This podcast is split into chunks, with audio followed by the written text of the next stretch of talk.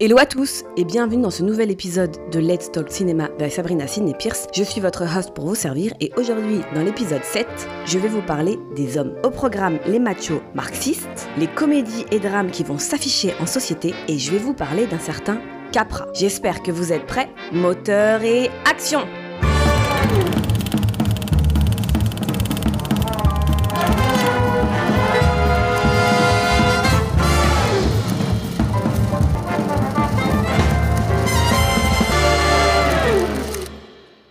Je le disais en introduction, je vais vous parler donc des hommes cette fois-ci. La semaine dernière, souvenez-vous, pour ceux qui étaient avec nous, je vous avais parlé des femmes, des femmes qui étaient très fortes, qui étaient mises en avant dans les films. Mais cette semaine, on va parler des hommes, parce que qui dit femme forte et femme devant les projecteurs, dit aussi certains machos. Mais avant de commencer cet épisode, pour ceux qui ne l'ont toujours pas fait, n'oubliez pas de vous abonner sur notre page TikTok, Instagram ou encore YouTube Let's Talk Cinéma pour voir nos vidéos, nos shorts, nos analyses de films, nos extraits de films qu'on poste tous les jours, des fois deux à trois fois par jour sur TikTok par exemple.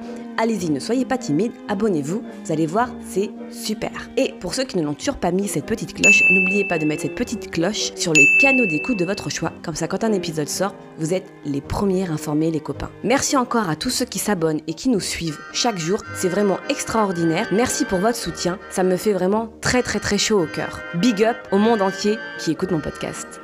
Les machos marxistes. Mais qui sont-ils? Les femmes ont beau s'affirmer, les machos n'ont pas disparu pour autant. Cigare au bec, sous sa grosse moustache, lunettes épaisses sous ses gros sourcils, Groucho Marx défend avec fierté sa catégorie. Avec ses quatre, puis trois, puis deux autres frères, il provoque des tornades de folie contagieuse dans Monnaie de singe de Norman Z. MacLeod en 1931, Plume de cheval également de Norman en 1932, Soupe au canard de Leo McCarey en 1933 ou Une nuit à l'opéra de Sam Wood en 1933, qui compte la fameuse scène où 15 personnes s'entassent dans une étroite cabine de paquebot, tandis que deux manicures tentent d'y achever leur tâche. 80 ans après leur création, on est encore frappé par le rythme délirant de leur dialogue et l'audace de leur humour. Quand Margaret Dumont déclare à Groucho dans Soupe au canard Je vous accueille à bras ouverts, Groucho lui retourne aussi sec À quelle heure fermez-vous? Plus tard, à la fin d'un dîner en tête à tête avec une jolie femme dans un grand restaurant, le mufle à moustache jette un œil à la note qu'on lui tend avant de la repasser aussi sec à son invité, assorti de ce conseil C'est hors de prix À votre place, je ne payerai pas. Dans Une nuit à Casablanca, d'Archie Maillot en 1946, il susurre à la ravissante actrice roumaine Lisette Verea qu'elle est la plus belle femme du monde. Vraiment, rougit celle-ci? Non, ose avouer le chaud charmeur, mais ça ne me gêne pas de mentir si ça peut me rapporter quelque chose. Le sans-gêne est parfois si poussé qu'en Irlande, monnaie de singe se retrouvera interdit pour incitation à la Groucho, Harpo et Chico ne pouvaient rêver plus bel hommage. Formidablement complémentaires, les trois frères savent jouer à leur comique gestuelle, débrider des bruitages sonores et des intermèdes musicaux. Il faut voir Chico jouer des notes de piano comme s'il tirait au revolver et Harpo caresser tendrement les cordes de sa harpe, après avoir klaxonné à tout bout de champ, bien entendu. Nonobstant, le mutisme total de cette ahurie lunaire, la plupart de leurs scènes, dialoguées, constituent un festival ininterrompu de répliques dont certaines sont des modèles de non-sens et de délire irrespectueux mon client a l'air d'un imbécile s'exclame Groucho dans Soupe Canard. Ne vous fiez pas aux apparences, c'est bel et bien un imbécile.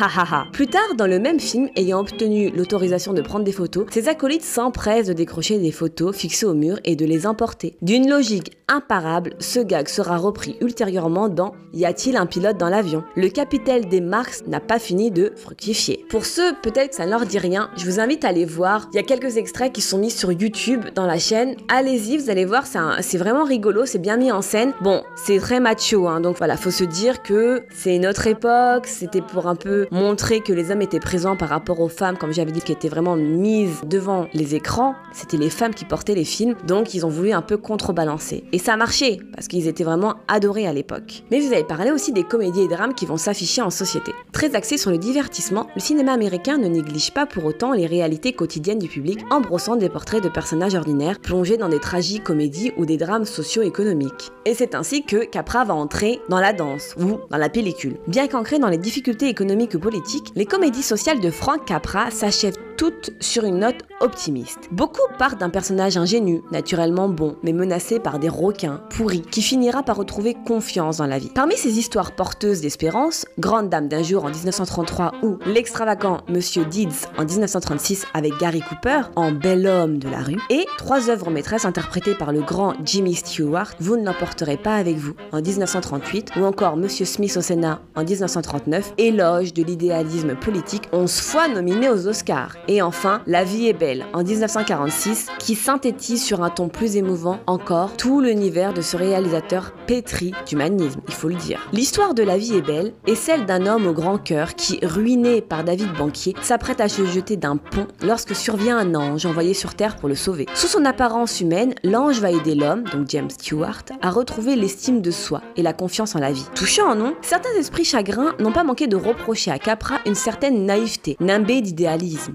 Certes, mais ne faut-il pas une bonne dose d'idéalisme et de foi pour parvenir en moins de deux heures à faire vibrer des millions de cœurs? Capra parvient à faire battre les plus endurcis via un honnête Monsieur Tout le Monde, défendant simplement une cause juste et généreuse, entraînant un élan de solidarité. Produit et soutenu par Harry Cohn, son terrible patron de la Columbia, l'immigré Rital va tracer sa route. L'ex-gagman Darry Langdon sera reconnu par l'établissement hollywoodien après que sa comédie New York-Miami en 1934 ait raflé les 5 plus prestigieux Oscars.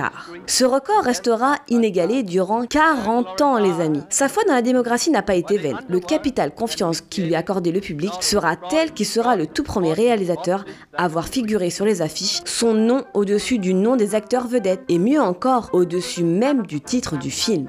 La vie est belle. Ce film, je vous explique pourquoi ce film est si important. Le destin du film La vie est belle, It's a Wonderful Life de Frank Capra en 1946, ressemble fort à celui de son personnage principal. Sorti en plein hiver glacial, il ne connut qu'un pâle succès d'estime. Bien qu'aimé des cinéphiles, ce conte de Noël tomba lentement dans l'oubli, d'autant qu'il était racheté par le modeste distributeur de télévision NTA après la faillite en 1951 de Liberty Film, la maison de production créée par Frank Capra. C'est alors qu'un ange intervint. Ayant opéré en 1974 que NTA n'avait pas renouvelé ses droits copyrights, un juriste, Angélique, permit aux chaînes télévisées de diffuser ce film aussi souvent qu'elles le souhaitaient. Depuis, les Américains sont abreuvés à chaque Noël de cet incontournable classique. Est-ce besoin de le préciser? Ce film n'a rien à voir avec le film éponyme de l'italien Roberto Benigni, La Vita è Bella, La vie est belle, Grand Prix de jury à Cannes en 1998. Mais c'est un film magnifique, très bien mis en avant, très bien mis en scène. Les personnages sont attachants et extraordinaires, il faut le dire. Un jeu d'acteur terrible. Alors les amis, si vous ne l'avez pas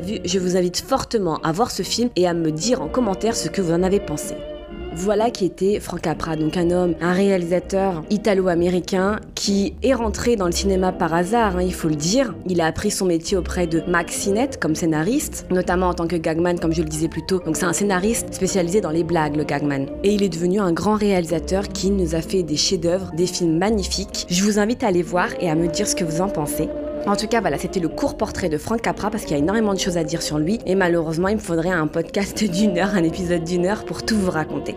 Pour ceux qui sont curieux, il y a une autobiographie qu'il a écrit, c'est Hollywood Story. Donc c'est une autobiographie qui est disponible. J'ai un peu regardé dans toute la, France parce que je me suis concentrée sur la France. Je suis sûre que dans le monde entier, vous pouvez trouver dans une bibliothèque ce livre dans toutes les langues sur Frank Capra, The Hollywood Story. Si vous êtes curieux pour savoir qui était Frank Capra, ce qu'il pensait de Hollywood, je vous invite à le lire. Vous allez voir, il vous explique vraiment son chemin de vie et il y a quelques critiques sur les studios hollywoodiens. Et pour ceux qui veulent l'acheter, il est disponible sur tout ce qui est Amazon, la France, Fnac, etc. J'en ai vu un peu partout. C'est la fin de cet épisode qui était consacré donc aux hommes, aux machos marxistes, aux comédies et drames qui s'affichent en société et au grand Frank Capra. J'espère que cet épisode vous a plu. En tout cas, moi, c'est toujours un plaisir d'être là chaque mardi pour vous parler de cinéma. Avant de vous donner le programme de la semaine prochaine, pour ceux qui ne l'ont toujours pas fait, n'oubliez pas de vous abonner sur notre page TikTok, Instagram ou encore YouTube Let's Talk Cinéma pour voir nos shorts, nos vidéos, nos extraits de films, nos analyses, etc. Allez-y. Et pour ceux qui ne ont toujours pas mis la petite cloche, n'oubliez pas de mettre la petite cloche sur le canot d'écoute de votre choix. Comme ça, quand un épisode sort ou même une capsule, vous êtes les premiers informés, les amis. La semaine prochaine, on reste toujours à Hollywood, donc on reprend pas un avion, on n'a pas besoin d'Air Miles, mais cette fois-ci, je vais vous parler du studio système et film d'auteur quand le cinéma est dans tous ses états. Je vais vous parler des rouages hollywoodiens, du studio système, donc plus au niveau de l'exploitation, et d'un producteur et de son bébé. Je vous en dis pas plus, soyez au rendez-vous la semaine prochaine pour comprendre tous ces petits mots-clés. En tout cas, on sera toujours à Hollywood. Moi, J'aurai le plaisir de vous retrouver la semaine prochaine pour un nouvel épisode, ça sera l'épisode 8. En attendant, je vous souhaite à tous une très belle semaine, un bon week-end à venir et je vous dis à la semaine prochaine. Ciao, ciao